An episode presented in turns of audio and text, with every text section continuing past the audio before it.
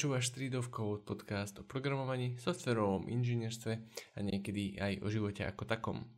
Toto je 83. epizóda a dnes sme si zavolali hostia Slava. Slavo je zakladateľ projektu Robíme IT.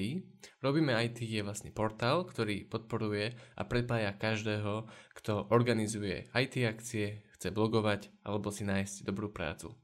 Slavo je bývalý solution architekt a IT manažer a posledné roky pomáha ľuďom si nájsť dobrú prácu, zlepšovať ľuďom životopisy a navigovať ich v kariére. A práve o tejto kariére sa budeme dnes rozprávať, presnejšie o kariére začínajúcich programátorov, či už samoukou alebo študentov na Vysokej škole technického zamerania. Spolu rozoberáme témy, čo by mal začínajúci programátor vedieť, kde sa môže vzdelávať a na čo sa pri samoštúdiu zamerať. Z veľkej časti rozoberáme prípravu na pracovný pohovor, ako napísať životopis, čo má byť obsahom a ako teda môže samouk bez vysokej školy zaujať firmu. Taktiež sa bavíme o motivačných listoch a o tom, ako sa predať už na samotnom pohovore, keď už ťa na ten pohovor zavolajú. To je na úvod všetko a teraz prejdeme na podcast. Tak uh, vítaj teda Slavo, ďakujeme, že si sem mohol prísť, že si urobil čas. Ďakujem za pozvanie, kedykoľvek. Dúfam, že tento podcast bude, bude dobrý, takže sa ako vždy my s Gabom naučíme veľa, tak aj naši poslucháči. A teda, ako som hovoril, budeme sa rozprávať o tom, ako môže začínajúci programátor zaujať firmu. Nie len samouk, ale aj vysokoškoláci. A v podstate, ako zaujať firmu, to znamená, že ešte predtým, než vôbec ide na pohovor, ako si má pripraviť životopis, ako sa má potom správať na tom pohovore a vlastne ktoré firmy sú to, že, ktoré vôbec majú záujem o takýchto začínajúcich programátorov, lebo počuli sme už aj také veci, že, že samoukou firmy nechcú, tak možno aj o tomto sa môžeme baviť. Samozrejme nie sú firmy ako firmy. Ale teda, čo by si povedal, že kto je podľa teba začínajúci programátor? A ty si to už v podstate naznačil. No, sú dva typy ľudí. Jeden je človek, ktorý možno od malička programuje, alebo minimálne na strednej a vysokej škole začne, až vybral si za štúdiom informačné technológie. Čiže má nejaké vzdelanie, má nejaký background, má ochotu a začína programovať. A potom tá druhá skupina ľudí, ktorú vidíme, ja určite asi aj vy, tie posledné roky, ľudia, ktorí zistili, že to IT je celkom zaujímavý perspektívny obor, a sú ochotní hej, zmeniť svoju predchádzajúcu kariéru.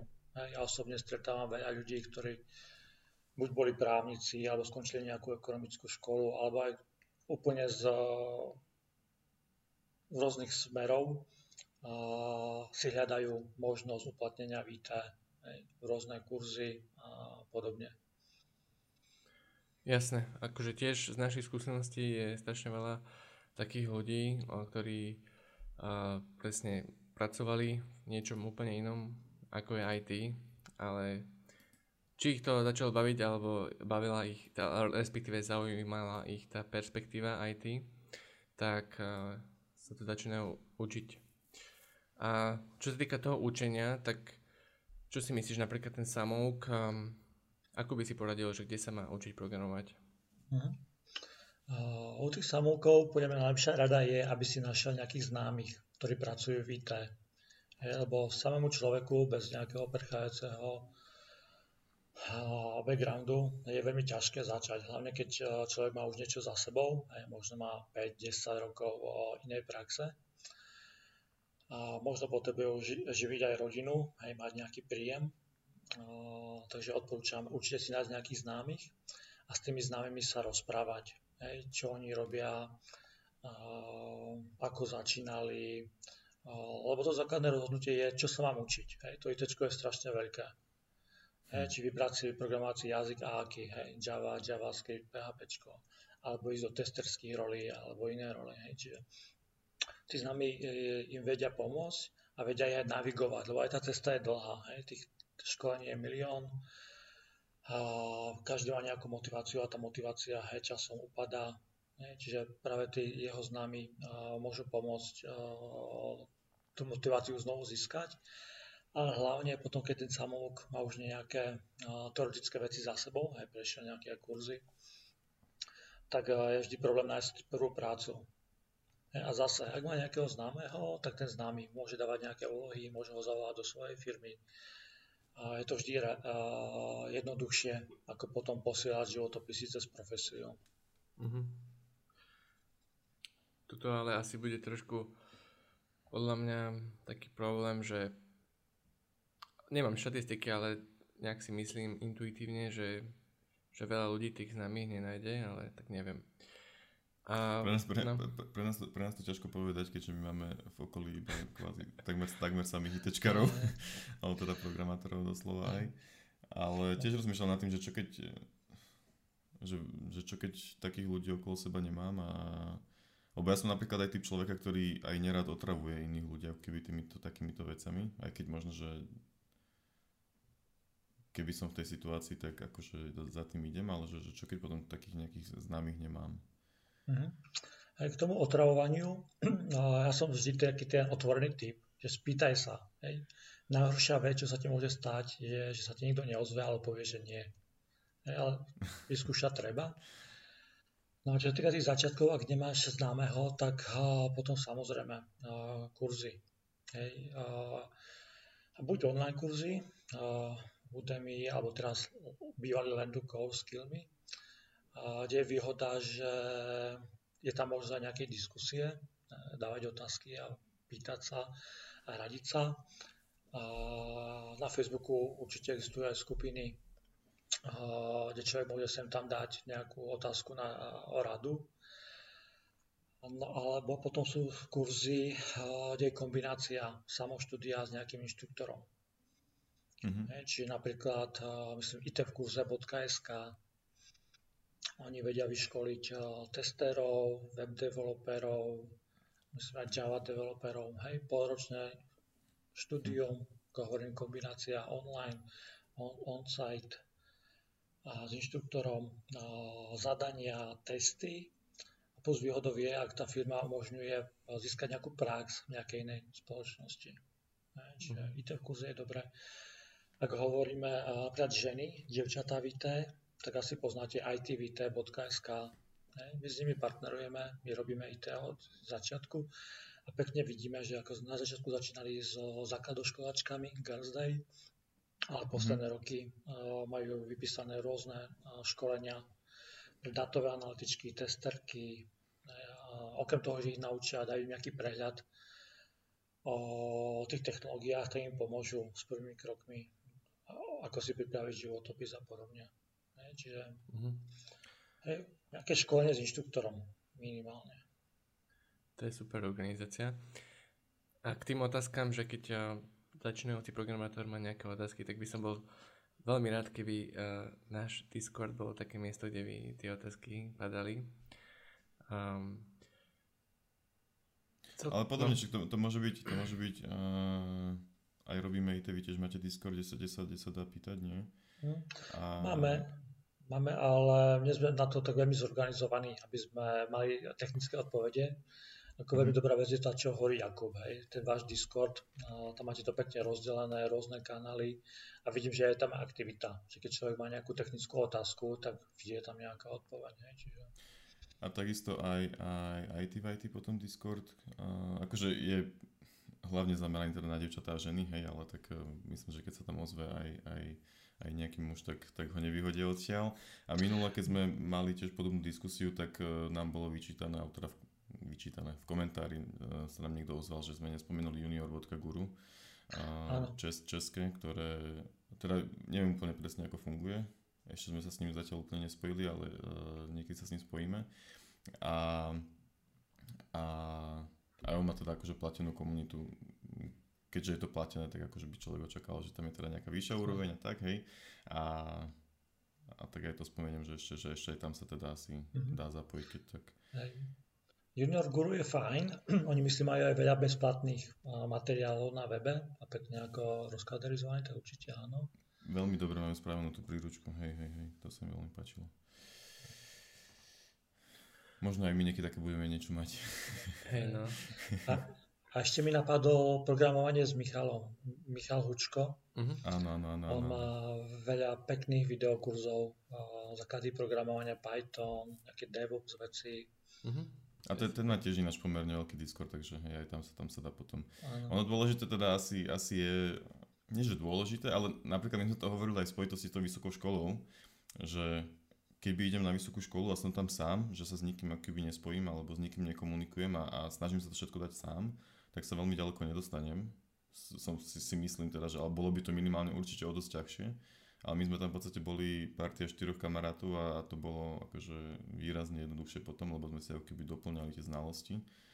A to teda potom v podstate aj pre toho začínajúceho programátora alebo programátorku môže byť super, keď si nájde proste takúto nejakú komunitu, kde, kde ale teda hlavne som chcel povedať to, že, že nebať sa pýtať tie otázky, čo teda ja by som sa, viem, že bál, hej, ale, ale že to teda nie je jednoduché, ale, ale a, hej, akože ľudia väčšinou sú ochotní pomôcť a chcú pomôcť, lebo ich to teší.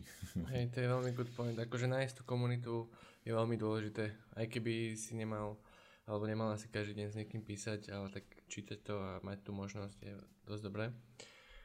Um, predtým, než prejdeme na to, že vlastne keď už chce nájsť nejakú tú firmu, tak podľa mňa ešte taká, teda ten začínajúci programátor firmu a chce už začať programovať, tak podľa mňa ešte predtým je taká otázka, že vôbec kedy uh, by, by, na, by vlastne, kedy je to možné, že čo tak musí jesť tak všetko vedieť, aby vôbec uh, mohol alebo mohla ísť hľadať zamestnanie, pretože niekto sa naučí Python, vie trošku robiť a asi to není ešte dosť. Niekto iný zase môže už robiť strašne veľa vecí, ale stále sa netrúfa, že nemá v sebe vedomie, je tam strašne veľký, podľa mňa taký, um, také nejasno. Čiže máš na to nejakú odpoveď, alebo nejakú takú možno, neviem, no. Hm. Vždy záleží od firmy. Hej, sú firmy, ktoré chcú mediorov, seniorov, hej, 2, 3, 5, 10 rokov praxe, ale sú firmy, ktoré majú programy aj pre tých juniorov. Hej, samozrejme, tie programy sú skôr nastavené na to, že ten človek už má absolvované nejaké vzdelanie. Ideálne vysokoškolské, aspoň bakalára. Tedy je to jednoduchšie, ale sú firmy, napríklad Accenture, ktoré organizuje zvyko, myslím, že stále organizuje počas letných prázdnin, hlavne pre ženy, víte, dvojmesačný kurz a na konci je nejaká stáž a ponuka.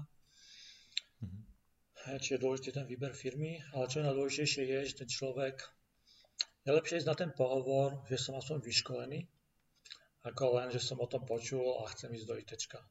Mm. Čiže určite mať absolvované školenia, ideálne aj nejaké vlastné projekty. Ak nie sú vlastné projekty, tak aspoň tie zadania z tých projektov, z tých školení, aby uviedol No a potom samozrejme hej, životopis a príprava na pohovor. Mm. A keď, keď, keď hovoríš školenia, tak to v podstate znamená uh, kurzy. Akože, ak, je, je tam rozdiel nejaký medzi, medzi školením alebo kurzom, alebo ako, ako to vnímaš? Ja to beriem ako úplne jedno, hej, že dokonca, okay. ak je tu certifikované kurzy, tak uh, nemusí byť tá certifikácia na konci ukončená. Hej, že mm-hmm Nikto na pohovore sa nepýta, aké boli otázky na certifikácii, ale pýtajú sa, čo vieš, s čím máš mm-hmm. aké skúsenosti, hej? to je základ. Hej? No a potom, ak čo, čo, ako keby, čo, čo všetko by mal, alebo že aký, lebo nevieme povedať, čo všetko by ten kurz mal obsahovať, lebo to je veľmi špecifické, už záleží od pozície, na ktorú sa ten človek hlási, ale aspoň, že, že, že priemerne aký dlhý by ten kurz mal byť, aby, aby sa dalo povedať, že asi obsahoval to, čo ten človek potrebuje vedieť. A možno by som ešte odpovedal ináč. Uh-huh. Sú rôzne role v tom IT a do niektorých je ťažšie sa dostať, napríklad do program, program, programovania, ako napríklad do testovania. Čiže veľakrát ten vstupný bod do IT pre takýchto ľudí je testovanie. Je, a testovanie, taká jedna cesta je, že človek bude ostane testerom a bude ho robiť celý život, alebo sa môže stať analytikom. Je, tým človekom, ktorý rozpráva s užívateľmi, zbiera požiadavky, robí nejakú možno funkčnú špecifikáciu lebo výhodou tých testerov veľakrát je, že oni oveľa lepšie poznajú tú aplikáciu ako nejaký vývojár, ktorý vidí len ten svoj modul, alebo ako nejaký biznis užívateľ, ktorý vidí len tú svoju jednu obrazovku. Hej, tým, že oni end-to-end testujú, tak to veľmi dobre poznajú a potom môžu aj pre role analytika. A pri tom testingu, tak tam podľa mňa sa dá pomerne rýchle dostať do IT. Zobrať si nejaký štandardný kurz, možno ideálne aj, aj s TQB certifikáciou. A tam človek získa pomerne rýchlo. Aj ten prehľad o tom testovaní. Dôležité je, aby ho to bavilo, dôležité je, aby mal nejaký zmysel pre detail, vedel sa pozrieť na tú aplikáciu a testovať ju. A potom sa môže dostať tú príležitosť, tam je to podľa mňa pomerne rýchle. Uh-huh. A ak by človek chcel ísť programovať, tak tam, tam to môže potrvať. Ne? Podľa mňa 3-6 mesiacov. Ne? Záleží od toho, koľko času ten človek tomu venuje. Ne? Veľakrát tí samoukovia chodia do práce, či ostávajú nejaké hodiny večer, a že príde z práce unavený a musí sa tomu venovať. Ne? Čiže mm, tam je dôležité vybrať si dobrý kurz, ktorý dá nejaký dobrý prehľad, je ucelený a vie ho aj prezentovať v tom životopise. A mať okolo seba kolegu, mm-hmm. a s ktorým sa môže poradiť.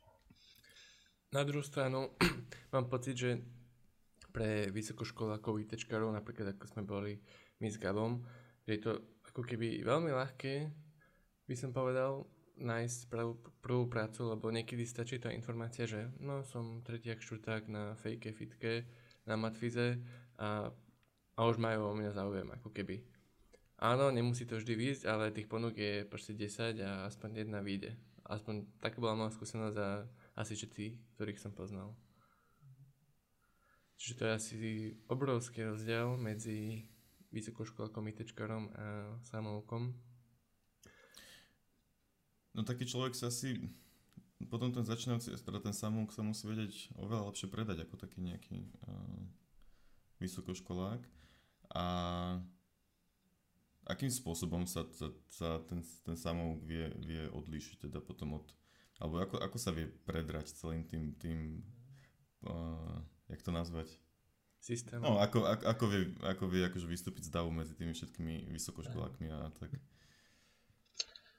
Základ je životopis. Životopis je vaša stupenka na pohovor. Ak máte mhm. zlý životopis, tak nikto si vás nepozve na ten pohovor, respektíve máte, ste možno znevýhodnení pred tými, ktorí majú ten životopis lepší. Veď ak v tom životopise je fejka, fitka, tak ten človek skôr dostane príležitosť dostať sa na pohovor ako človek, ktorý má nejaké sociálne vedy alebo filozofiu aj za sebou. Alebo možno nejakú strednú školu obchodnú. Základ je životopis. A potom druhá vec, samozrejme, ako sa prezentujem na tom pohovore. A keď, ale keď, keď ja nemám, keď mám napríklad iba ten za sebou nejaký ten polročný kurz, ktorý povedzme, že mi dal um, nejaký úvod do Javy, tak neviem, že či za, ten, za toho pol roka, neviem aká je osnova tých kurzov úplne, sa priznám, ale predstavujem si, že, že prejdú základy Javy, naučia sa Javu a potom možno nejaký Spring Boot do toho, hej, nejaký, nejaký backend. Ale ten človek, že za pol roka že koľko toho, neviem, neviem, že koľko toho stihne odkodiť a potom, že, že ako... Hm. Ale teoreticky ten človek, čo sa naučil pol roka uh, tú Javu, tak tú Javu konkrétne a ten Spring Boot mm-hmm. môže vedieť lepšie a podľa mňa aj vie často ako tretiak alebo štvrták, čo to mal jeden semester a nedával pozor. Čiže vieš. No. A tam je asi potom aj si veľký rozdiel aj v tom, že, že u takéhoto človeka sa potom možno kladie väčší dôraz na tú jeho motiváciu alebo na, na ten jeho keby drive alebo také niečo ako u toho študenta? Je to možné, Slavo, či? Uh, podľa mňa nikto si ťa do práce nevezme kvôli tomu, že si motivovaný, aktívny, rýchle sa učíš. Hej? Uh, je vždy dobre niečo vedieť. hej? Uh, môže byť cheerleaderka a zoberú ťa do práce na programátora? Asi nie. Asi sympatický a podobne. Čiže povieme aj zakladať ten životopis a to znamená, že ten životopis nemá byť plný tej minulé skúsenosti, že neviem, 5-10 rokov, rôzne ekonomické pozície napríklad, hej, mimo ITčkarské. A v tom životopise už malo byť, hej, prvé, čo človek uvidí, musí byť, že ten človek sa venuje ITčku. A, a nielen jeden riadok, že absolvoval som tento kurz, ale pár slov. Hej, absolvoval som ten, že pol roka sa venujem programovaniu, absolvoval som tento kurz, viem toto a toto, spravil som toto a toto. Hej, že vymenovať tie technológie, vymenovať typy uh, zadaní, ktoré riešil. No, tak, hej, byť čo najkonkrétnejší k tomuto. Skús ešte teda popísať, ako má ten životopis možno vyzerať aj obsahovo, aj prípadne aj, či má vyzerať aj nejako vizuálne pre toho samouka, čo teda sa musí snažiť, aby ten životopis bol lepší, tak čo by tam teda ešte nemalo chýbať? Keď dajme si tomu, dajme tomu, že to je uh, človek, ktorý si urobil ten um, polročný Java kurz. Uh-huh. Uh, základ je ten úvod. Prvá vec, čo čitateľ musí vidieť, je, že tento človek už niečo v tom IT robil. A kľudne len to vzdelanie sa učil. Čiže ako som povedal, hej, pol roka sa intenzívne venujem kurzom na programovanie, spravil som toto a toto, viem toto a toto. Plus pozrieť sa aj do histórie, či náhodou v tých minulých prácach som niečo podobne nerobil. Či som napríklad nebol nejaký kľúčový užívateľ pre nejakú aplikáciu, či som nekomunikoval s IT, či som nerobil testovanie ako užívateľ softveru. No. Celkom dôležitá je aj znalosť angličtiny. Je oveľa pre, viacej príležitostí s angličtinou. Čiže nájsť potom aj také tie soft veci, hej, ktoré ukazujú, že v tom IT viem potom fungovať, hej, že mám nejaké myslenie, že nerobil som len mechanickú prácu a podobne. Mm-hmm. Hej, ten úvod, zoznam školení, pozrieť sa do tej histórie, či niečo pod, podobné alebo relevantné som nerobil, a mohlo by to stačiť. Ja som sa podľa mňa vždycky na, na písanie životopisu pozeral uh, zle, alebo, alebo teda no povedzme, že zle, lebo som si teraz, ak sa o tom bavíme, tak mi tak iba um, prichádzajú do hlavy, že, že ten človek by ten život by mal hlavne písať prirodzene, ako keby a, a, a skúsiť sa vniesť do tej role toho človeka, ktorý ho chce, z, z, ktorého chce zaujať, povedzme. A, a to nemusí byť teda také, také ľahké pre človeka, ktorý teda nebol nikdy v IT. Mm. Ale teraz, teraz mi iba napadá v hlave, že, že také taký typický životopis, kde je že pozícia a, a body o tom, že čo ten človek na tom, na tom robil, na tom projekte. Tak pre toho samouka to teda nie je úplne cesta, lebo on potrebuje povedať, že, že prečo chce ísť do toho IT a ako keby musí, tie pozície tam nemá. A aj, keď tam teda, aj keby tam tie pozície boli, čo som chcel povedať s tými bodmi, je, že, že tie body nie sú až také zaujímavé.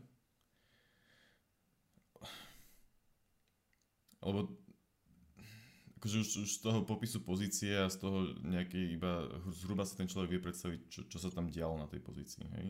A že, že často tam podľa mňa ľudia nepíšu nejaké také prirodzené veci, ktoré by spomenuli v konverzácii s tým človekom, ale píšu tam strohé body, ktoré keby nezaujímu. Hej, než že, že ja neviem, MySQL databáza, hotovo, hej, napríklad. Ale keby sa s tým človekom rozprávame, tak proste prídeme na to, že ten človek robil oveľa zaujímavejšie veci a zase sa trochu stratil v tom, čo som vlastne chcel povedať. To sa mi stáva. Ospravedlňujem sa. Ale hlavná pointa bola to, že, že napísať ten životopis prirodzene, na nič sa nehrať a nespomínať tam veci len kvôli tomu, lebo niekde som videl alebo niekto mi povedal, že tam musia byť spomenuté. A, a preto samouka mi to príde ešte o to dôležitejšie, lebo keďže tie skúsenosti keby nejaké nemá.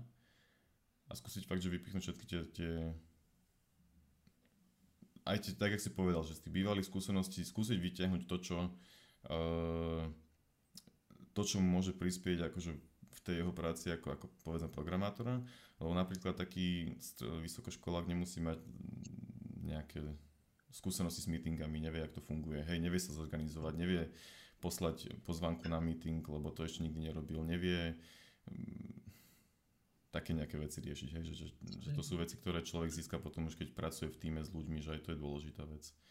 Som sa trochu rozkazal, prepačte. Tak nejaké vyjadrenia k tomu, ak máte. A máš, uh, dobrú vec si povedal, že životopis je ťažké napísať. Hej, dokonca aj tí študenti IT smerov a veľakrát majú ten životopis prázdny. Čiže ak, napríklad, keď sa stretnem s takýmto človekom, tak mu hovorím, že napíš tam bakalárku, napíš tam tímové projekty, hej, napíš tam diplomovku, nech uh, ten čitateľ vidí, hej, reálne na čom si používal tie technológie.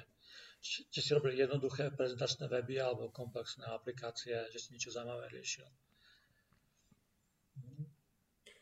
A keď sa bavíme, že konkrétne už ja chcem si teraz urobiť životopis, tak um, keby sa niekto teda spýtal, tak sú nejaké templatey na internete, ktoré odporúčaš, alebo je ich tak strašne veľa, že to je jedno, alebo... Hm.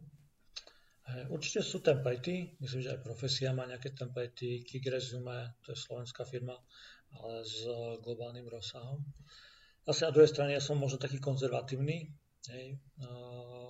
pre mňa najlepší životopis je čierno jeden stĺpec bez nejakej veľkej grafiky, hej, maximál, jeden typ písma, žiadna italika, maximálne bold.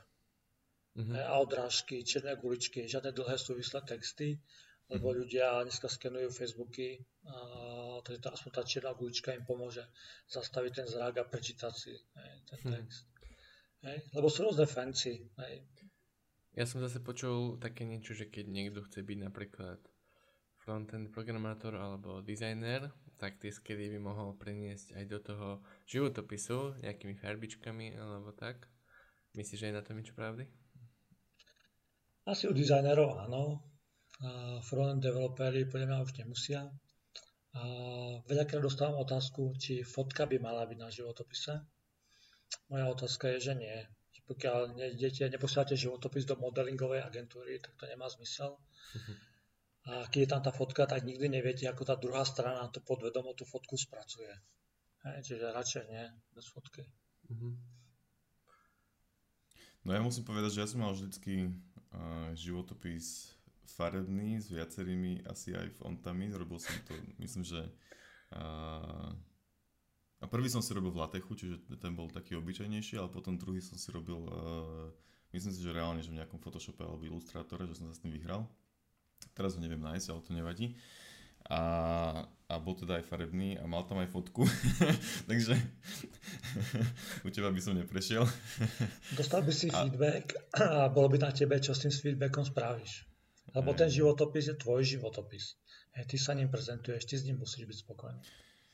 Hej, ja som to vnímal tak, že, že zase z môjho pohľadu vždycky, keď ten životopis je úplne prázdny, tak mi to príde tak keby lenivé, by som povedal. Hej, že iba vypísať... Keď by bol, že veľmi, veľmi dobrý, dobrý obsah, tak, tak možno, ale zároveň aj tak by som čakal, že ten, tak ako hovoríš, že ten človek sa tým životopisom prezentuje. A aj keď, keď sa hocičím ako keby prezentujem, tak chcem, aby to mm, aj nejakým spôsobom ako keby vyzeralo, malo nejakú lepšiu štruktúru a tak, hej, čiže preto mm. som ja vždy volal túto, volil tú cestu. A na druhej strane som si hovoril, že, že toho človeka to možno aj viac zaujíme a keď, keď vidí iný životopis zrazu medzi tými čiernobielými a na druhej strane teraz mi napadá aj to, že, že to človeka môže odradiť, lebo že a tento nič nevie, tak si ja som spravil pekné CVčko a, a, a hotovo. Ja som konzervatívny. Ideálny životopis je, ktorý začína slovami 100 rokov praxe ako Java developer, 10 plus projektov takéhoto typu, poznám takéto technológie, mentorujem juniorov, robím prezentácie, prúhov koncepty, text, fakty, hard fakty. Nie, že ja som tým je obľúbený, proaktívny, rýchle sa učím, ale hej, cez reálne projekty, cez reálnu skúsenosť ukážem, že áno, som schopný a vhodný pre vás. To, to sa mi páči a pritom to mi akurát napadá, že, že, že reálne, že keď už je taký človek, tak naozaj, že, že napísať iba proste jeden Word, nedať tam ani nejaké, že, že meno, no, meno asi, hej, ale takú tú typickú štruktúru toho CVčka, hej, ale proste napísať, že iba odrážky, že 100 rokov skúseností, a mentoroval som toľko, toľko ľudí, toľko tímov som viedol a, a hotovo, a proste kašľa Ale taký človek už si to môže dovoliť zase, vieš, že, že Určite dôležité. Junior nie, vtedy. Hej. A určite dôležitý ten content, hej, keď si hovorili o tých, a to už samozrejme pre tých ľudí skúsených, keď si píšu do rola, názov firmy, uh-huh. tak potom by malo byť eh, pár slov o tom projekte. Hej, aby bolo vidno, či som boli jednoduché preznačné weby alebo niečo komplexné. A za čo som bol ja zodpovedný a použité technológie. Uh-huh. Hej, taká základná štruktúra, hej, content. Lebo každý človek, hej, programuje v Java. Ale čím sa chceš odlišiť? len tými projektami a tou rolou na tom projekte.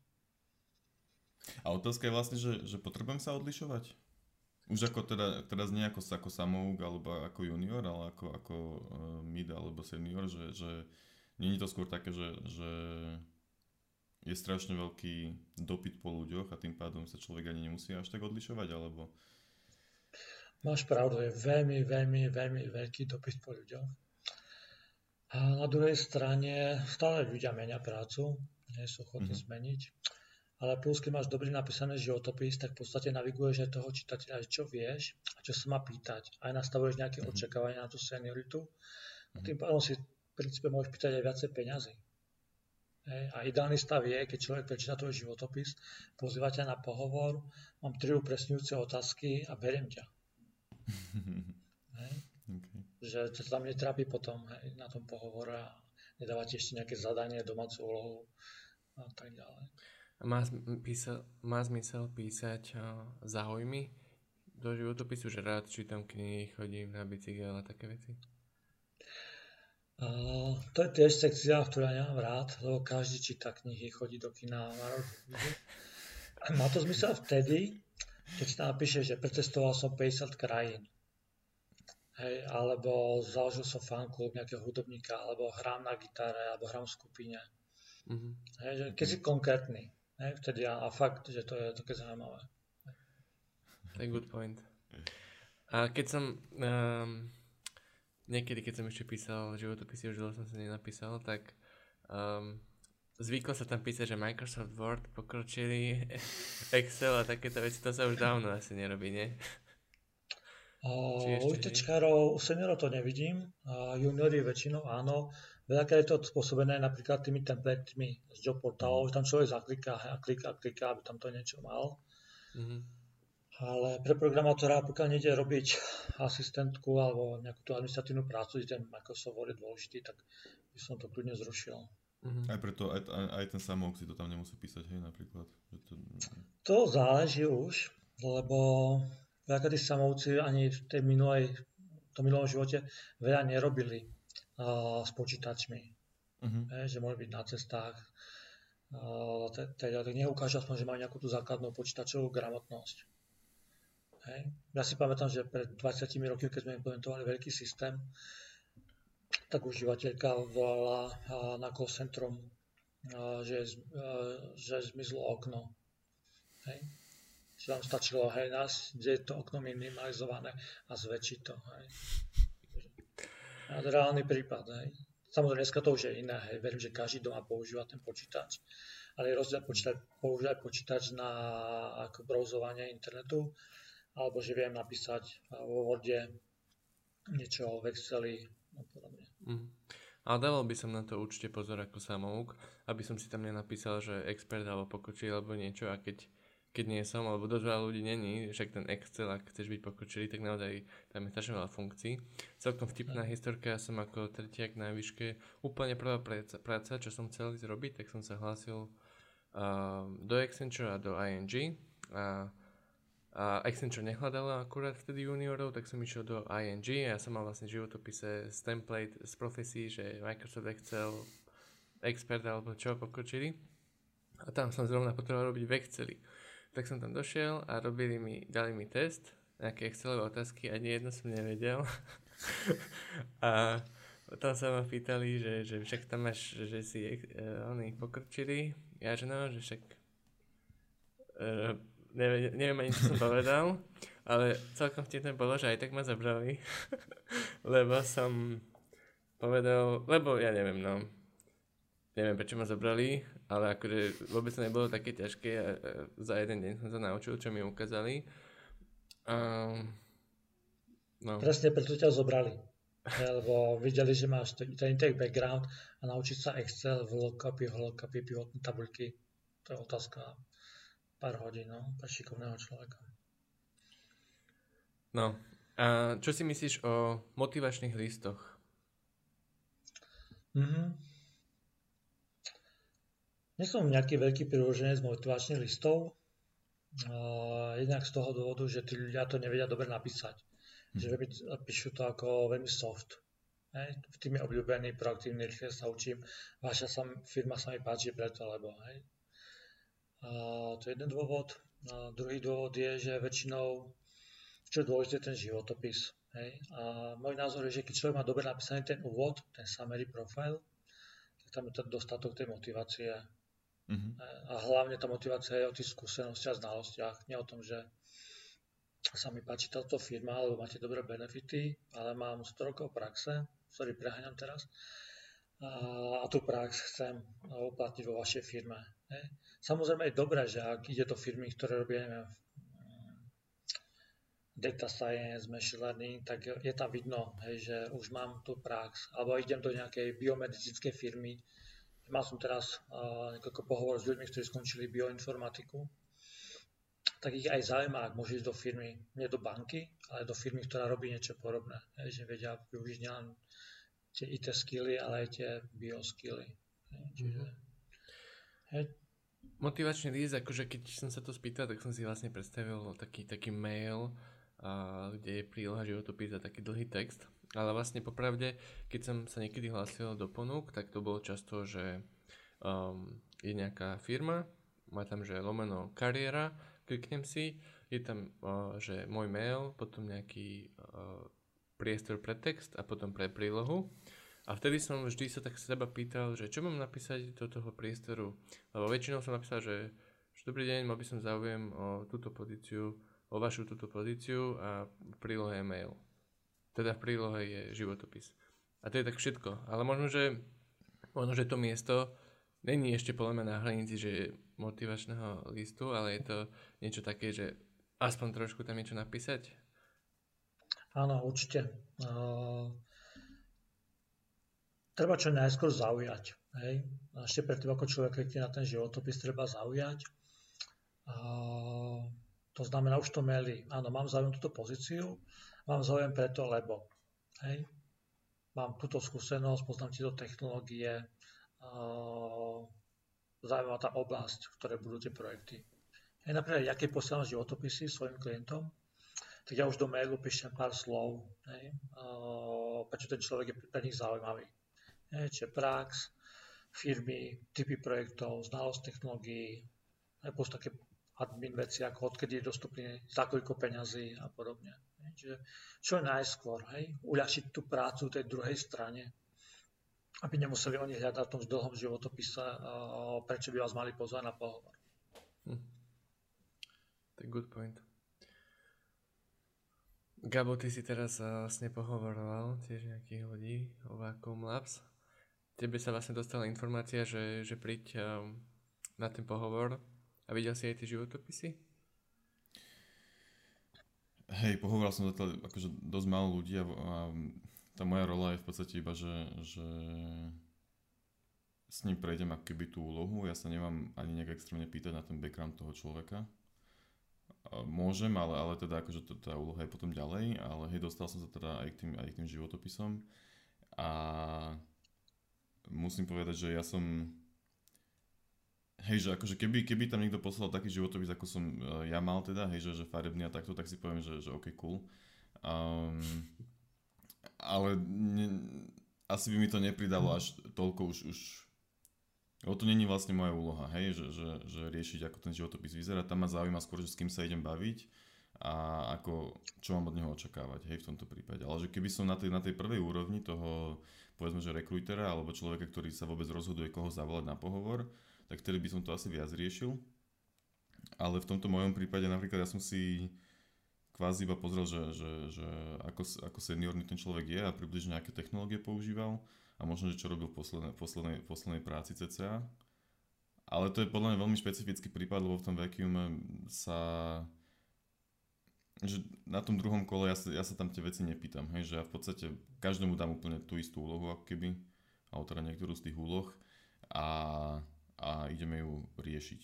Hej? A iba to, iba, to CV je iba pre mňa informácia, že, že čo mám asi očakávať, že, že na aký úrovni sa budeme baviť. Aj keď potom na konci sa, sa uh, viem baviť aj o tých predchádzajúcich skúsenostiach, ale není to akýby cieľ toho pohovoru. Vacuum Labs je špecifický. Hej, oni majú úplne iný výberový proces ako 99,9% mm-hmm. firiem na Slovensku. Hej, tam je základ, že vyriešiš tú algoritmickú úlohu. A myslím, že dve kola. Jedno online, druhé s, s človekom. Hej, a ešte tretie, po, ešte, ešte tretie potom s človekom. Tri kola až. Čiže až tri. Hej. Čiže toto je základ. A alebo oni vyznávajú celkom dobrú filozofiu, že človek, ktorý zvládne tieto veci, tak zvládne hocičo. Hej, naučí sa hociakú technológiu, zvládne riešiť hociaký projekt, hociaký problém. Čiže je to fakt špecifické. Hej, hej, hej, je, je, to tak. A, ale to len tak k tým životopisom som, som chcel povedať, že, že tam ich v podstate len tak prelietávam. A, a ešte som sa chcel k tým, k tým motivačným listom trochu vrátiť, lebo mne to tiež vždy prišlo také, že mám motivačný list, prečo to koho zaujíma, pretože zase som mal pocit, že ľudia píšu tie motivačné listy neúprimne. Ale teda keď som si ja mhm. predstavil, že ho píšem, tak keď hľadám prácu ako junior, tak pre mňa to nikdy nebolo niečo, že, á, že tu je táto práca, do ktorej určite chcem ísť, lebo tá firma je úžasná, alebo že proste som chcel ísť niekam, kde, kde, kde sa niečo naučím a ten motivačný list by som nevedel úplne úprimne ani napísať. Ale keď je človek taký, že, že, že, že naozaj je taký, že, že, že by sa to dalo nazvať motivačným listom, hej, a napíše to kvázi od srdca, tak uh, že potom to môže mať význam, ale keďže to ľudia píšu tak umelo, alebo tak, jak spovedal ty, ty Slavo, že soft, tak uh, to je také trochu o ničom. A zároveň mi napadá, že možno tak, jak si aj ty vlastne povedal, že, že ten, ten summary na tom CV by mal stačiť a to je v podstate to, čo si človek môže napísať do, do About Me na LinkedIn v podstate, nie? že také nejakých, ja neviem, 4 riadky alebo 5 riadkov, že, že kto som, čo som a prečo chcem programovať a tak, či? Aj, presne tak. Môžem možno povedať svoj osobný prípad. A moja prvá práca, to bolo na univerzite alebo po skončení školy. Posielal som životopis a motivačný list, lebo bola to americká firma, mm-hmm. Accenture, vtedy Andersen Consulting. A samozrejme, vtedy som napísal aj motivačný list a potom neskôr, neviem, čo to môžem povedať, nejakým spôsobom som videl hej, uh, ten motivačný list a poznámky amerického manažera. Tak myslím, že dve veci ho zaujali. Prvá vec, ktorú komentoval, he is listening, počúva. Čiže vedel som, aká tam bola nejaká vízia, stratégia firmy. A druhá vec, som mal nejaký hard skill, myslím, že network skilly, hej, mm-hmm. kvôli tomu si to zaškrtol, že áno, hej. Mm-hmm. A možno, že aj vďaka tomu ma prijali, hej, vtedy. Ja. Hm.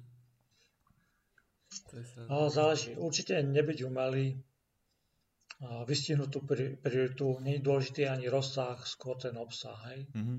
A to som ale ešte vlastne chcel dodať, že k tým, tým, s tým samoukom, že pre nich to môže byť zase o, o to trošku možno dôležitejšie, keď, keď sú tie skúsenosti kratšie, a menšie, že nemať, že dať trochu dlhšie možno to summary alebo to, to o mne, tú informáciu, že, že možno sa tam trochu viac rozpísať, ale neviem, záleží, ak to ten človek podľa mňa cíti. Zároveň, keď sa má pretvarovať na životopise a tváriť sa, že všetko vie, tak potom možno nechce ísť do tej firmy, kam ho nakoniec zoberú, lebo sa tam bude trápiť a nebude tam spokojný a, a hej. zároveň človek, človek, ktorý cíti, že nechce mať štrukturovaný životopis a chce mať uh, pekne proste napíše iba nejaký mail, že, že čauko, tu som, zober ma, tak uh, možno aj chce, aby ho taká firma práve zobrala a nezaujíma ho nejaké možno, že Accenture, ktoré si na tom potrpí, možno, neviem, ale uh,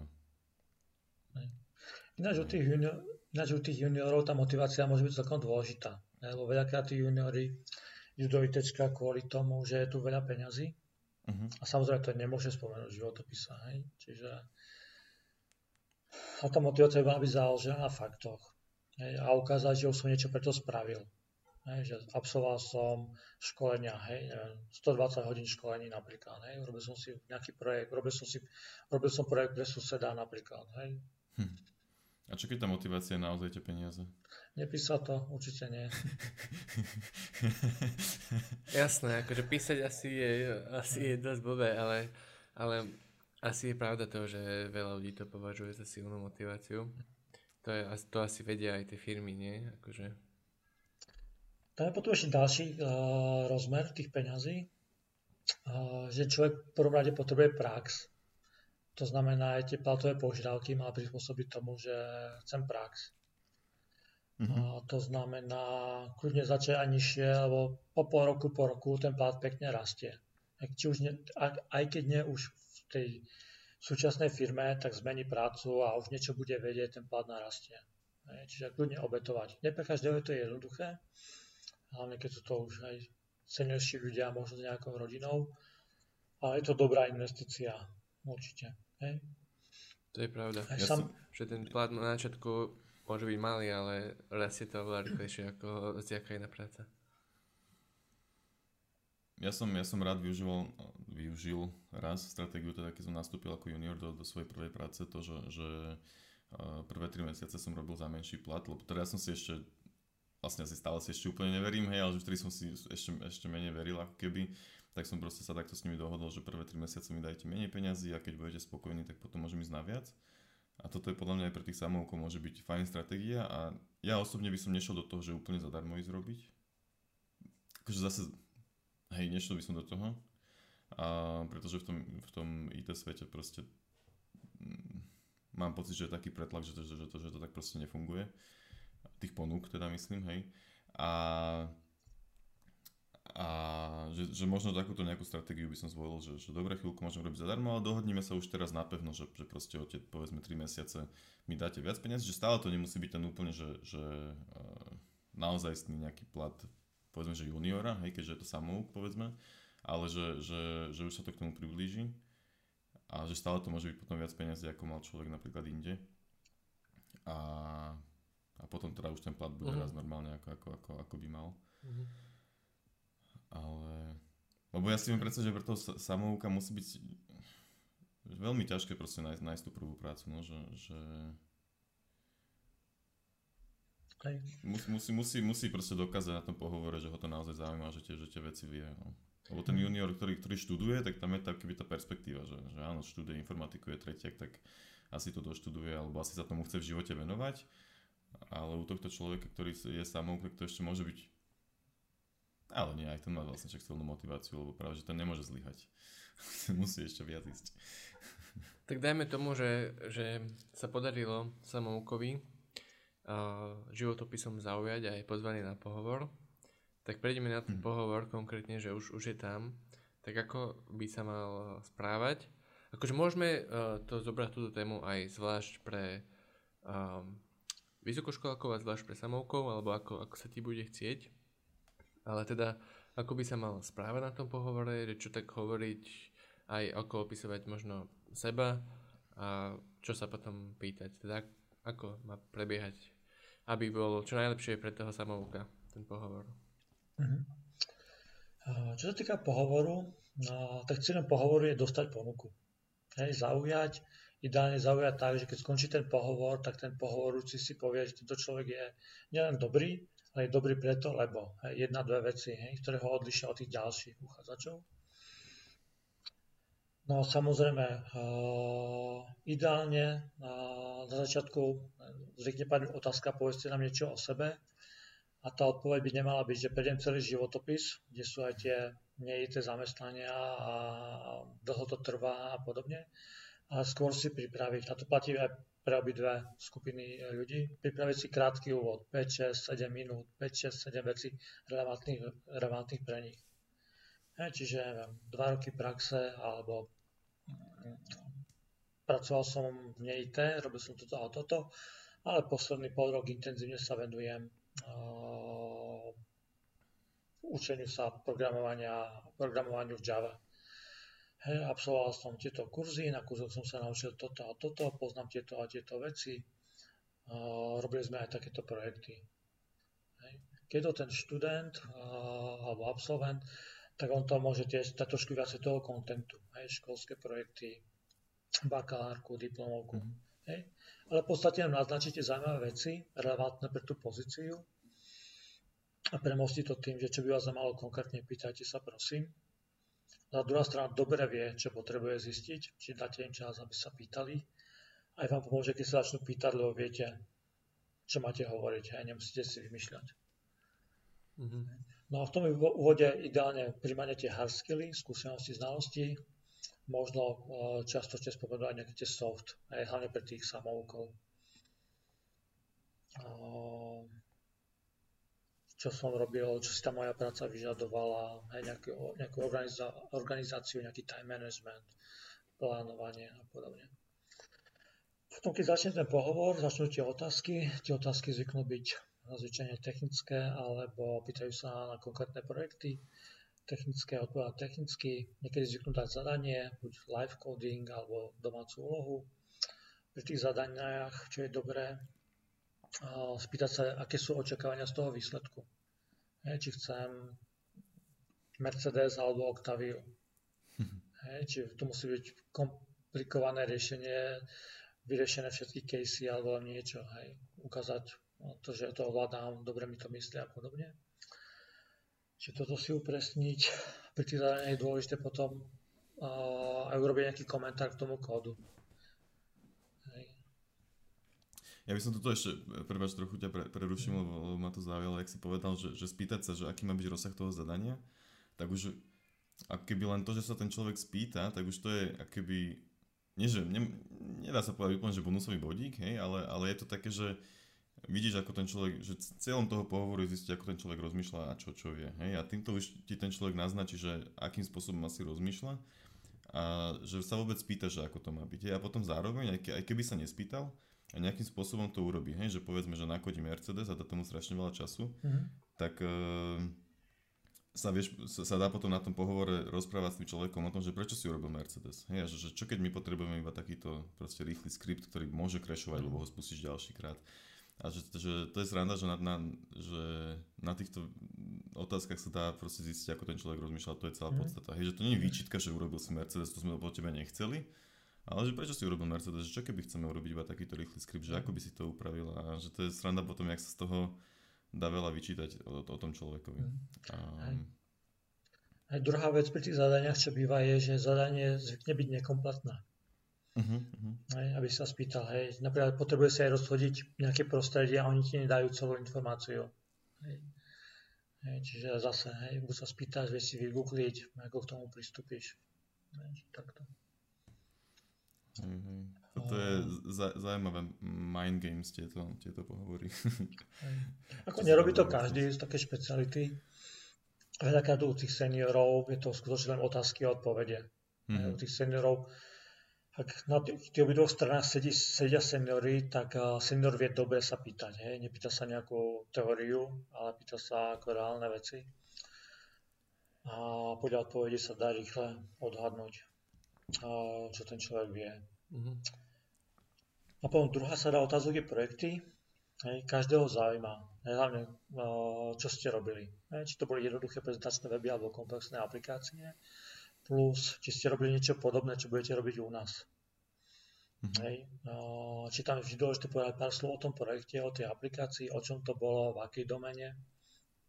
Ale nikto si nevezme do práce ten projekt, ale vezmu si vás. Takže aká bola vaša rola čo vy ste mali na starosti, s akými technológiami ste robili. Hm. Samozrejme, pri týchto otázkach, čo je dôležité, je, alebo pri odpovediach nehovoriť neviem, nerobil som, nepoznám. Nikto si vás kvôli tomu nevezme do práce, či už seniora alebo juniora. Čiže radšej povedať, mm-hmm. no, radšej povedať, robil som toto a toto, poznám toto a toto a nechajte posúdiť tú druhú stranu, či to stačí alebo nie. Oni sa môžu pýtať otázky, ako keby hľadali Supermana, ale možno stačí Iron Man. To, to teraz neviem, že či chcem do tej diskusie, že čo je viac, či Superman alebo Iron Man, ale asi nie. A chcel som sa iba opýtať, že, že lebo hovoríš, že nehovoriť neviem, nepoznám a takto. A čo keď sa ma akože priamo, lebo ja som mal napríklad skúsenosť na pohovore, že sa ma spýtali, že uh, aké poznám join v databázach. Hej, akože celkom mm, je primitívna otázka, ale teda mal by to človek poznať. Priznám sa ešte stále úplne neviem, ktorý join je čo, hej, ale viem, že existujú. A na tom pohovore som povedal proste, že, že, hm, že neviem, že viem, že existujú takéto joiny, neviem presne, aké sú ich výsledky, mali sme to na škole a keby to proste potrebujem použiť, že pot, viem, vidím, že potrebujem ten join nejak spraviť, tak si proste vygooglím a hneď mm. nájdem, že, že čo potrebujem.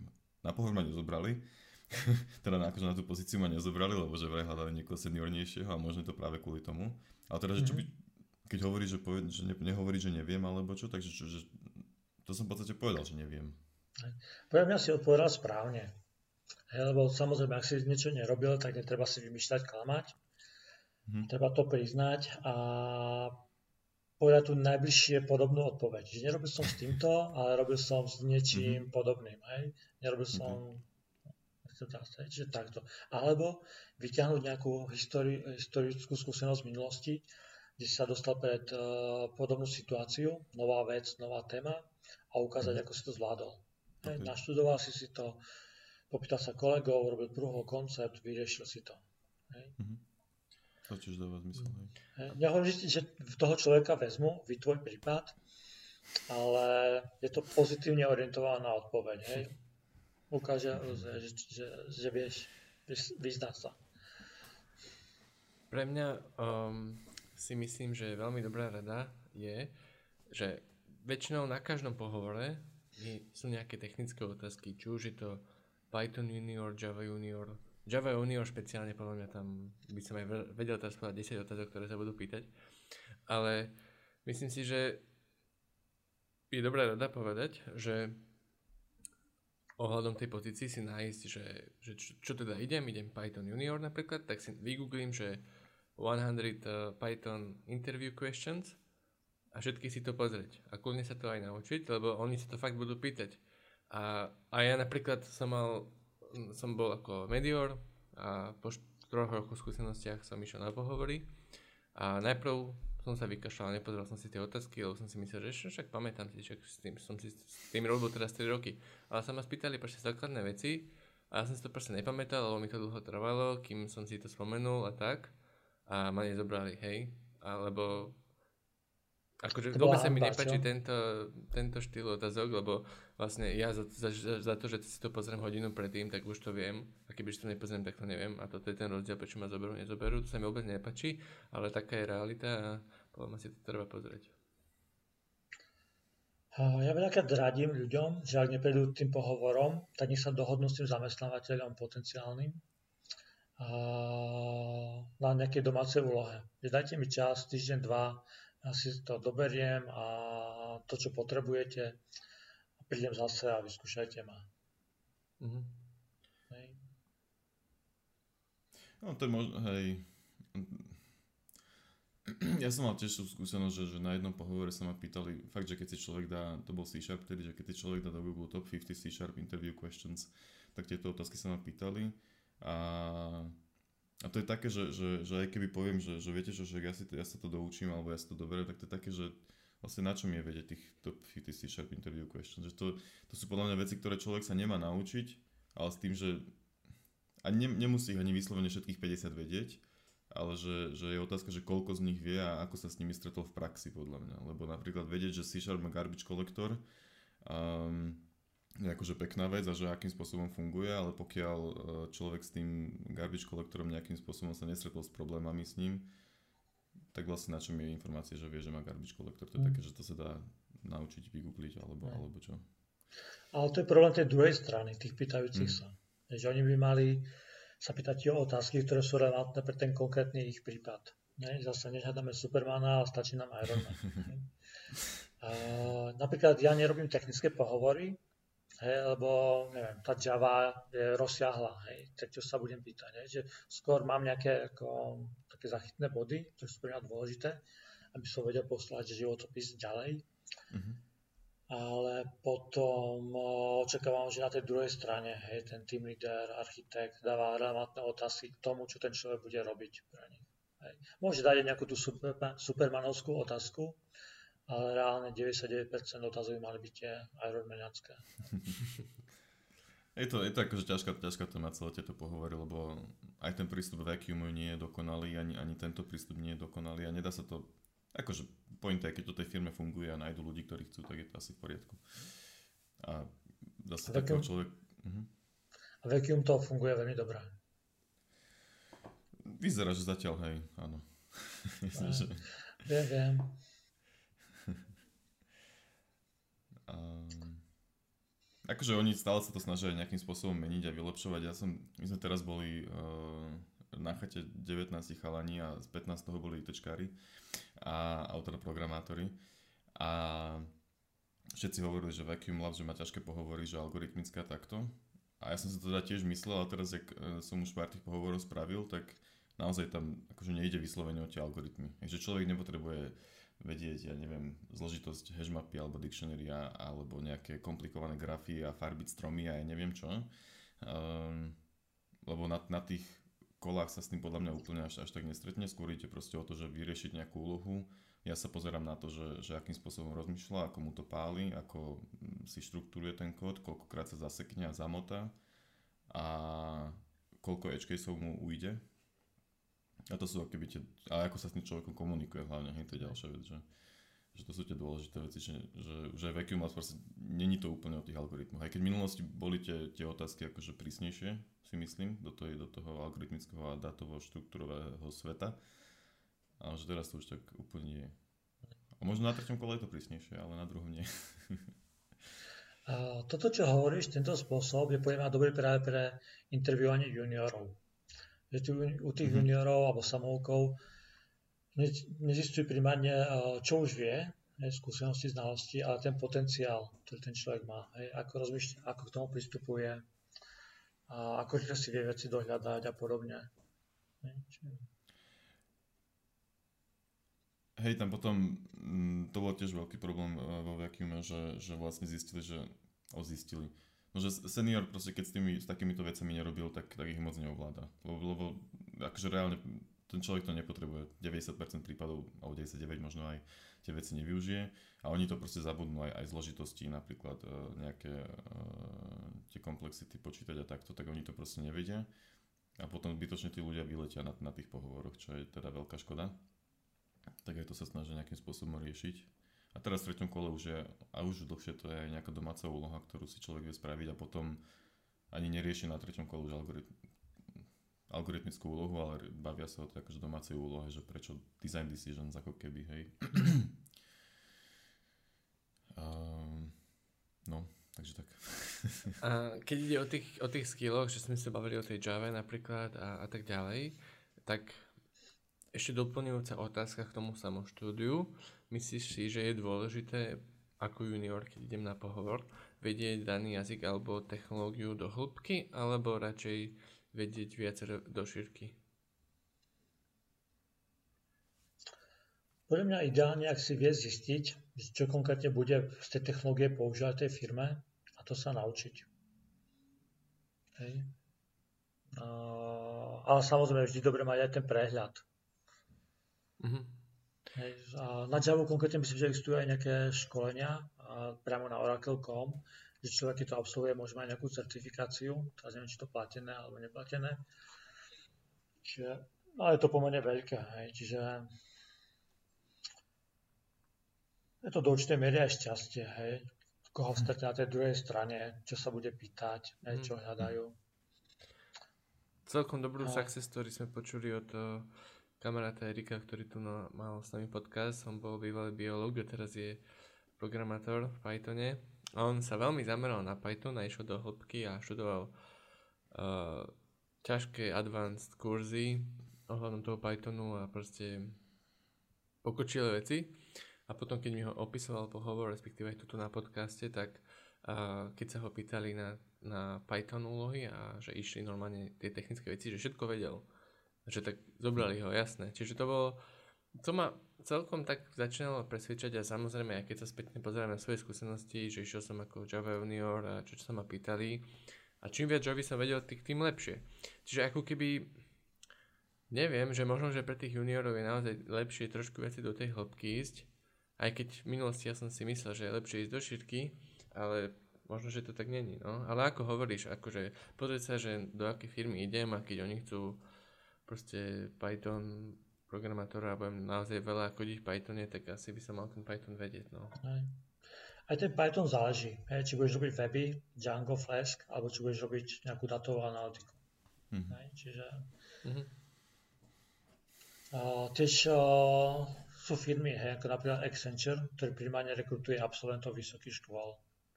Hej, že tam samozrejme sú nejaké kritériá, že nevezmú každého, ale každého, kto tam nastúpi, tá potom čaká intenzívne školenie hej, na projekte alebo pomimo. Hej. Čiže veľa záleží tej firmy. Hej. Keď nejaká menšia firma, 10 človeková, tak tam buď už tu je nejakého mediora, alebo zase práve naopak. Hej. Sú ochotní vychovať si nejakého človeka. Hej. Je to vždy individuálne. Hej. Podľa mňa tá rada pre tých juniorov všetkých môže byť, že treba skúšať. Že aj tá, to, že pôjdem na pohovor, tak je dobrá skúsenosť. Nikto na škole neučil, ako sa správať na pohovore, čiže treba chodiť. A aby sme boli pripravení, keď pôjdeme na pohovor na pozíciu do firmy, kde chcem pracovať. Ne, vyskúšať si to, robiť si prehľad. Hej, to, to je veľmi dobrá rada, proste si to vyskúšať a ešte fajn, keď, keď tomu človeku ešte o nič nejde, takže ani, ani nestresuje až tak a proste si iba oťukáče, ako to tam funguje. A akože pravda je taká, že tie pohovory asi môžu byť aj dosť iné od firmy, akože záleží od, od, od, od firmy, ale hej, že je fajn si to vyskúšať a očakať si to, že ako to asi funguje.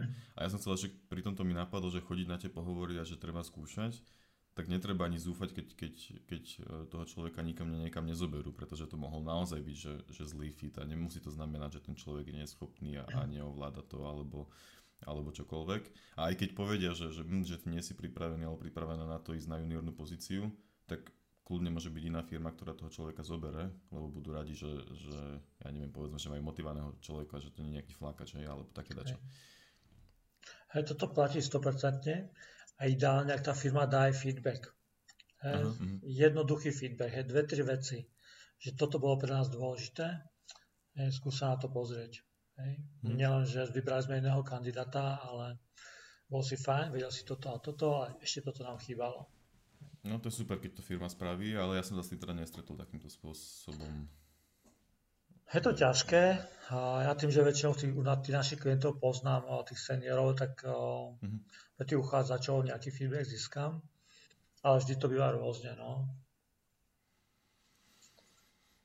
A ináč výhoda toho, že človek chodí na pohovory, je aj to, asi Gabo, čo ty zažívaš, že dneska robíš pohovory ty. Že tým, že si ich prešiel veľa, tak vieš, ako sa tie pohovory vedú a vybral si z toho to najlepšie. Hej, hej, akože vo vakuume je to trochu ťažké tým, že tá štruktúra je pomerne daná, ale, ale, ale áno, hej, hej, hej, že, že snažím sa to uh, užitkovať tie skúsenosti aj z toho, hej, že človek vie, ako to vyzerá. Ale je to ináč akože dosť... Odporúčam každému, kto má možnosť robiť pohovory, nech ich skúsi robiť, lebo je to získa aj pohľad z tej druhej strany a potom dáva trochu väčší zmysel všetko tie, ako, ako tie pohovory vyzerajú a takže prečo to má firma tak nastavené a, mm. a podobne.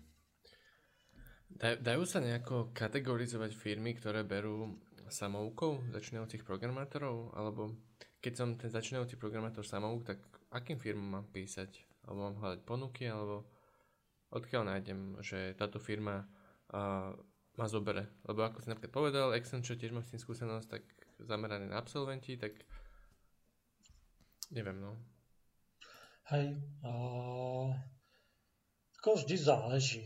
Uh, podľa mňa skôr uh, tie veľké firmy sú ochotné zobrať tých juniorov, lebo tam už je celý ten mechanizmus kolos, že popri senioroch tí juniori sa vyťahnú. Ak je to menšia firma, tak záleží. A aj v tých veľkých firmách záleží, akú konkrétnu pozíciu majú otvorenú. Hej. Mhm. Skôr tie veľké firmy si myslím, že oni spolupracujú s univerzitami, to znamená, že už majú dosah na tých študentov a tí študenti hej, počas školy pracujú pre nich a postupne prejdú a, do zamestnania Tiež záleží, či hovoríme o Bratislave, alebo či je nejaký mhm. človek, ja neviem, niekde v Poprade, Svite, Lučenci, hej, ktorý sa rozhodol ako samouk ísť do ITčka. Tak ideálne, ak lokálne je niekto, kto robí nejaké webové aplikácie pre ten región, ale možno tam je nejaká IT firma. No, hlavne teraz posledné 3 roky, keď je tá korona, tak vidíme, že veľa. Bratislavákov sa odsťahovalo niekde domov a robia remotne He, či tam v nejakých coworkingových spaceoch vznikajú malé týmy. He, sú Hej, také... Tú remote prácu som sa spomenúť, pretože keď niekto není v Bratislave, takže že, že už sa dá v podstate, no napríklad aj Vacuum Labs sa dá robiť úplne že remote, tak uh, predpokladám, že, že veľa firiem teraz na to uh, kvázi prešlo, že si uvedomili, že sa to dá. Takže keď, že, že nemusí niekto len, len teda lokálne hľadať tie firmy, ale dá sa ísť aj takto, že širšie. Hm. Je tam jedna vec, že ten junior, keď je remote, tak je, má malý dosah k tomu seniorovi. Hej, my čo robíme okay. tú anketu, narobíme IT, čo hľadajú IT, keď menia prácu a covidové otázky, tak tam bolo pekne vidno, hej, že tí juniori síce chcú pracovať home office, ale potom nemajú ten vzťah s tými seniormi. Hej, nemajú kolegu hneď vedľa, k ktorému sa otočia Jasne. a môžu sa spýtať. Hej, čiže... Mm, to je asi dosť dôležité pre juniora. Hej, to je veľmi dobrý bod, lebo um, ja som tiež to teraz akože počas tej korony vidím, že, že oveľa mám väčší, nazvime to, že odpor, alebo, alebo menej otázok sa spýtam kolegu, keď musím otrovať na sleku, keď nie, keď nie som vedľa neho a viac komunikujem, keď, keď by bol vedľa mňa napríklad, hej, že, že, že je to naozaj iné. Čiže to je, to je, to je pravda, že pre juniora je asi lepšie uh, byť v tej práci. Jedine, že by mali fakt, že veľmi dobre vybudovaný ten systém a, a nazvime to, že dôveru, alebo ako to povedať, hej, že, že, že ten junior sa vie vždycky dopytovať toho seniora, tak potom je to asi fajn, ale hej, to je pravda, že... A je to potom aj iné, keď ten junior je naozaj v tom, v tom prostredí tej firmy a, a vidí, že aj, aj všetky nejaké iné konverzácie, ktoré sa dejú počas toho, že proste nasáva aj veci z biznisu napríklad a takže to sú konverzácie, ktoré ináč by nevidel. Takže aj to môže byť fajn. Hej. To je pravda. Takže Slavo Aha. hovorí, že, že veľké firmy ako napríklad Accenture by zobrali, teda berú niekedy začínajúcich programátorov samoukou, nie tých, čo sú na vysokej škole, hej? Hej. Hlavne ženy, oni robia sú spoločensky zodpovedná firma, tak hlavne na ženy je to orientované. Mm-hmm. Teraz napríklad riešia Ukrajinu, že je veľa žien, ktorí migrovali na Slovensko a ponúkajú im nejaké možnosti uplatnenia. Mm, super. Ja som k tomuto, k tomu porovnaniu ešte teda, že, že veľká malá, nie k porovnaniu, ale teda k tomu, že, že veľká firma skôr zoberie juniora alebo začínajúceho programátora, tak ja mám tiež v hlave nejakým spôsobom tento obraz, ale paradoxne ja som teda začínal zase, zase úplne, že, že v malej firmičke a tiež ma zobrali ako, ako úplného juniora. Takže že nemám to podložené dátami, to, že veľké firmy mhm. berú uh, Ale nebol uh, si samouk. Áno, nebol som samouk, hej, hej. Ale uh, hej, Áno, áno, to tam Ako nedá sa povedať, že jednoznačne veľké firmy. Vždy záleží od konkrétnej príležitosti. Hej. Veľká to môže byť aj to, čo som spomínal, že ten samok pozná, má známeho v tej firme. A uh-huh. tým sa poznali, vedia o sebe, vedia o tom potenciále, tak ho zobrali. Hej.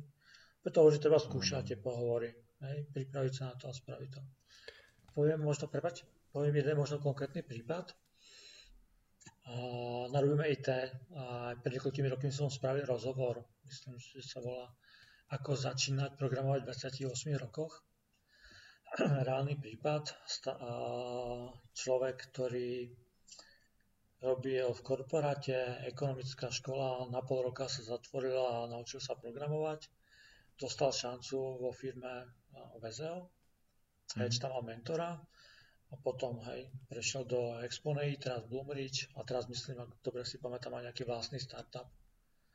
Hm. Hej, čiže naučil sa Angular, frontend a prepája mm, to svoje, čiže nebol, non, non, že nebol čistý ITčkár, tak je dobre biznisovo pripravený, hej, komunikácia, organizácia hm. a tak ďalej, hej, čiže ja, 28 rokov je pomerne neskoro, a urobí veľké rozhodnutie, on ho spravil a celkom úspešne.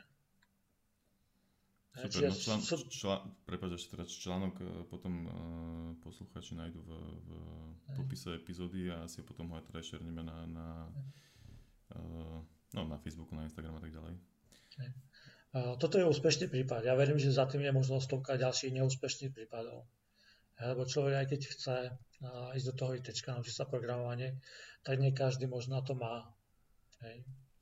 A ďalšia vec, že nie každého to môže, môže začať baviť, hej? že to je, to je ďalšia tak. vec, že človek sa tomu venuje pol roka a potom vlastne zistí, že hm, sedieť 10 hodín denne za kompom nie je až taká zábava, ako si myslel napríklad.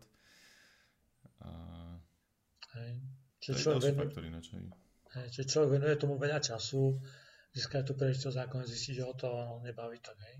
Čiže preto zase je dobré mať nejakých tých známych, rozprávať sa s nimi. Jo.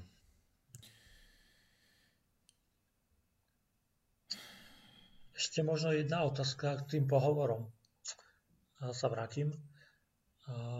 Na pohovore vždy padne otázka smerom na toho človeka, čo vy by ste sa chceli spýtať. Uh-huh. Je celkom dôležité, čo ten človek sa spýta.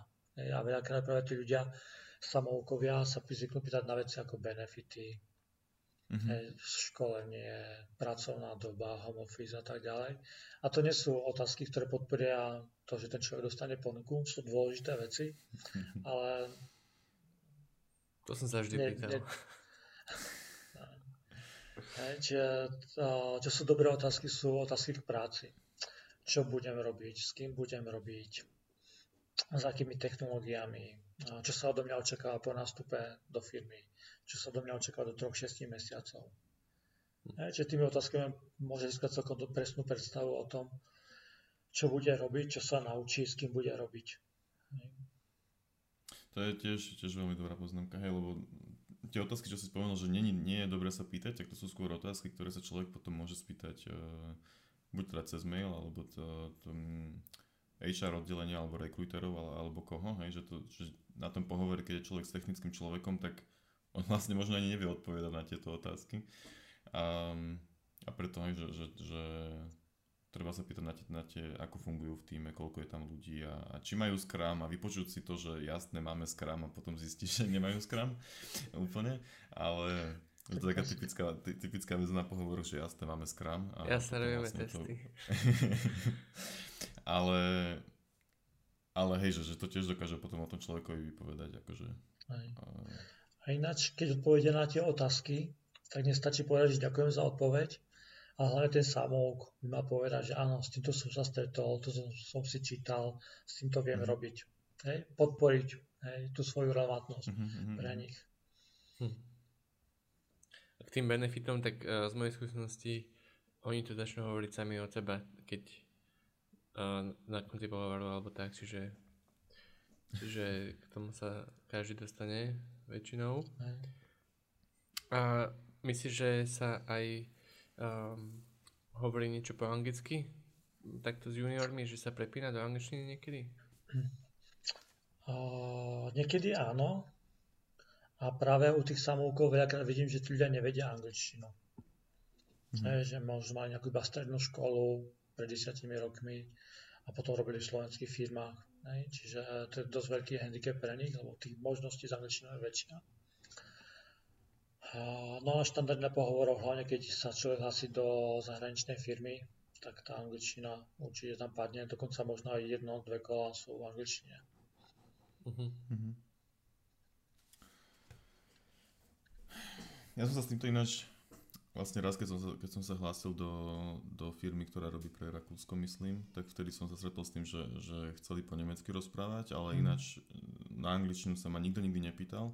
A toto ma napríklad veľmi prekvapilo vo, vo Vacuume, že sa ma na to nikto nikdy nepýtal na moju angličtinu. Mal som v CV, myslím, že, že C1 tam napísané alebo niečo.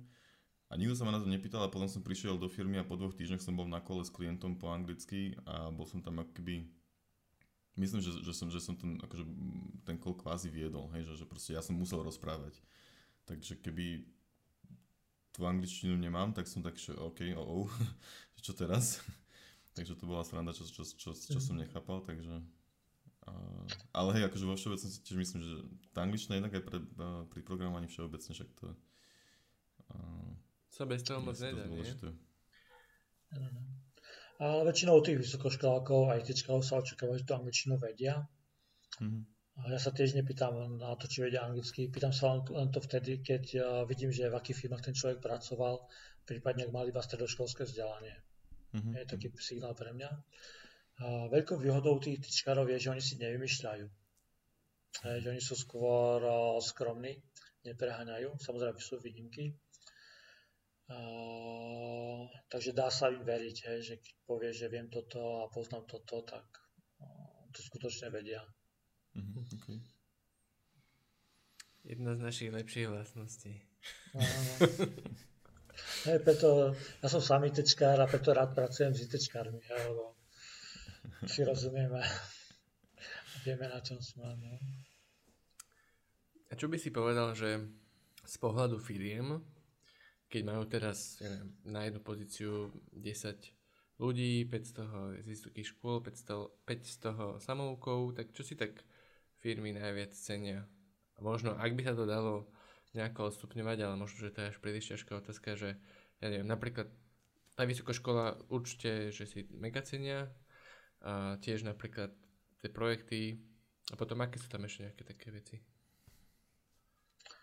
Uh, vždy záleží od toho, na akú pozíciu hľadajú človeka. Ne? Či, je to, uh, či je tam priestor dostať ho toho človeka do týmu, kde sa môže ešte veľa učiť. Uh, a tá firma dá ten priestor, aby sa učilo. No a základné veci sú, no, asi ten základ je, že už niečo viem. Hej. Mám nejakú skúsenosť, mám nejaký projektík za sebou. Hej. To je základ. A potom je ten potenciál. Hej, že ak tá firma je šikovná, tak vie odhadnúť tom človeku potenciál. Hej, či už uh, sa pozera tú históriu, akým človek spôsobom rozpráva o tom, čo zažil, je tá história, prečo som si vyberal tieto školy, prečo som si vyberal toto zamestnanie, prečo som šiel do toho ITčka. A dobrá otázka je, že ako, som sa, ako si sa vzdelával. Či som si pozrel len, či si pozrel len hodinový kurz, alebo si tomu venoval, neviem, 200 hodín, hej, po večeroch, 3 mesiace intenzívne. Hej, či tá, ten potenciál, tá motivácia. A hovoríš, že, že spomenúť, že, že má za sebou nejaký projektík alebo také niečo. Čo je, čo je taký nejaký projektík, čo, čo môže mať samou, samou za sebou? Ako to na najbližšom približení stačia tie kvázi školské zadania? Alebo tie zadania, ktoré sú na tých, uh, tých online kurzoch. Záleží, hej, urobiť nejaký frontend, backend, nejakú databázu. Ak je to frontendový developer, tak asi sa vyhrá s tými vizuálnymi navigačnými prvkami, ak backend skúsi nejakú logiku, komplex, komplexnejšiu na programovanie, len že uložím dáta do databázy a zobrazím ich, ale aj nejaké spracovanie dát, nejaký algoritmus nahodiť. Čo je možno zaujímavé, ak ten človek vie, že čo tá firma robí, aký softwarový produkt, tak niečo podobné. Hej. Mm-hmm či naprogramovať druhé slajdo napríklad, hej, alebo ďalší Facebook. Ale... Easy. ale hej, teda to som chcel hlavne počuť, že, že či, či, to, či stačí, že to sú takéto, akože, nie že úplne hračkárske projekty, lebo to, to nie že, že na dve hodinky projekt, ale je to možno, že 20 hodín, dajme tomu, hej, ale že, že takéto menšie veci, že nie, že vyslovene hotový Facebook, ale iba taký nejaký, akože, proste vyskúšať si na tom mm, tie technológie a ukázať, že, že s nimi vie ten človek pracovať. Hej, dobre. Tam ideálne kľudne základné veci, ktoré vie potom použiť aj firma, hej, že mm. Aby to nebolo úplne od nuly, no. A po... Samozrejme je dobré, keď človek vie GitHub, hej, pracovať s takýmito toolmi. Že vlastne ten projekt ako ukázať, že akože rozprávať o tom, alebo uh, mať to na GitHube je asi dosť dobré, a potom ešte druhá vec, že možno, že to mať aj na, deploynuté niekde na nejakom testovacom serveri, nech sa to dá aj vidieť. Že keď mm-hmm. už niekto si kliká na ten životopis, tak vidí v readme link na to, alebo také niečo, no. Že akože Hej. iba mať napísané, že robil som web stránku o sebe a nemať tam ani GitHub, ani link na tú web stránku je asi dosť na niečo. Hej, vždy záleží, aj tie firmy k tomu rôzne pristupujú. Uh, niekedy stačí poslať, uh, hlavne keď ľudia, keď majú kód, ktorý nie je na GitHube, že je proprietárny, uh, tak stačí, keď im pošlete pár klasov, hej? Mm-hmm. 100 tisíc riadkov kódu nejakého vybraného. GitHub ako taký, podľa mňa je málo mať link na GitHub.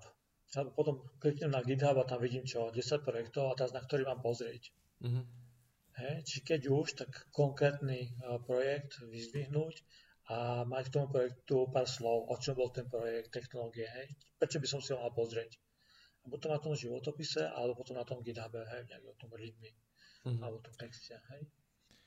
A nejaká, teraz mi napadlo, že nejaká prezentačná stránka podľa teba má zmysel? Je to už komplikácia. Hej. Všetci sme zaneprázdnení, čiže základ je uh, životopis, ten mhm. posielam, ten si každý prečíta. Ak tam bude link na prezentačný web, tak super. Ale otázka, či ten človek si má možnosť to preklikať. Mm-hmm. A môže to mať zmysel vtedy, ak je tam nejaké veľké portfólio projektov, čo sa mm-hmm. nezmestí do životopisu, ale tiež to portfólio by malo mať nejaký úvod. Hej. Prečo by som mal kliknúť na túto dláždicu hej, s týmto projektom? Hej. Aby som sa nestratil, aby som šiel k cieľu. Prezentačný web má zmysel hlavne pre ľudí, ktorí si takýmto spôsobom hľadajú prácu. Sú tí rôzni freelanceri, ktorí robia webovské stránky napríklad, alebo e-shopy a podobne. Mm-hmm. Ja, ak si Java developer, ktorý robí pre korporácie, alebo .NET developer, tak tam si myslím, že to je životopis plus LinkedIn. Mm-hmm. Myslíš, že LinkedIn má zmysel aj pre juniorov, alebo je to skôr pre mediorov, seniorov? Uh, kľudne aj juniorov. Hej, postupne sa tam budovať. Uh, a ide o to, že myslím, že Jakub teba, s tebou som nás poznal cez LinkedIn. Hej, niekedy dávno. Mm-hmm. Hej, čiže link, výhoda LinkedInu je, že tá práca alebo pred známy si vás nájde, hej, ak chce, ak vie. A je a... pravda, že väčšinou sa hľadajú tí mediory, seniory, ale nikdy nevieš, to bude junior. Plus výhodou LinkedInu je, že ty si tam vytváraš svoju databázu kontaktov, pracovných, zvyčajne, ktoré sa ti zídu, keď budeš hľadať prácu, alebo oni budú hľadať kolegu a tak ďalej. Čiže hmm. LinkedIn to odporúčam určite. A treba to mať, treba to tam mať nejak, nejak e, nazvime to vyčančané, alebo je to proste iba, e, iba kvázi kopia toho CVčka? Čo, čo tam ten človek má? v princípe je to kopia životopisu, ak je ten životopis dobre napísaný. Hej. Čiže na LinkedIn je dôležitá tá sekcia About, hej, zhrnutie, ale hard fakty. Hej. X rokov praxe, takéto typy projektov, takéto technológie, takéto role, takéto školenie. Je to na začiatku, keď to prejde a potom pri tých zamestnaniach, hej, rovnako ako som povedal, hej, o čom bolo to zamestnanie, ten projekt, moja rola, čo špeciálne som tam zaujímavé robil, technológie, výhodou LinkedInu je, že môže byť dlhší ako ten životopis, lebo ľudia z nejakých dôvodov sú zvyknutí rolovať ten web. Hej. Všetci počúvame, že životopis má byť jednostránkový, s tým ja nesúhlasím. Aha, aha. A LinkedIn tam človek si roluje v pohode. Je výhoda. Hey, good point. A v LinkedIn, čo je dôležité, je kľúčové slova. Hej, čiže role, technológie, alebo ceste to sa vyhľadáva. Mm. Aha. Mm-hmm. Nemusí tam byť ani uh, nejaký veľký text, ale hlavne kľúčové slova. Ten text je potom na to, že keď to tomu človeku, alebo nám, keď to vyhodí uh, 100, 3000 javistov, tak my neposielame hej, nejaké masové maily na každého a snažíme sa pozrieť, čo ten človek robil a postaviť mu relevantnú ponuku. Hej. Čiže kľúčové slova je ten prvý search, ten text je potom nejaký filter, mm. akú ponuku chceš okay. dostať. Mm-hmm. A keď máš nejakú preferenciu, čo chceš robiť, tak napísať to do tej sekcie About. Nech to tam je vidno. Ja vždy svoj LinkedIn upravujem iba vtedy, keď hľadám robotu a potom už kašam na to, ale možno by sa to oplatilo aj maintainovať, aj keď som spokojný zamestnaný alebo také niečo. Alebo prípadne tam napísať, že nehľadám momentálne prácu, alebo tak neviem. Ako záleží. Mne nechodí veľa dotazov, že máme pre vás prácu, ale možno tebe áno. Čiže vtedy je to dobré to dať na tom LinkedIne. A druhej strane je dobré byť prístupný týmto dotazom, lebo fakt môže prísť niekedy niečo veľmi, veľmi zaujímavé. Hmm. Ale záleží. Keď pozerám čo sme sa už bavili, tak asi sme už pomaly aj všetko prebrali. Tiež mám taký pocit, hej, hej, hej. Slavo, máš niečo, čo by si chcel ešte povedať? Ale čo máš pocit, že sme niečo nespomenuli, niečo dôležité?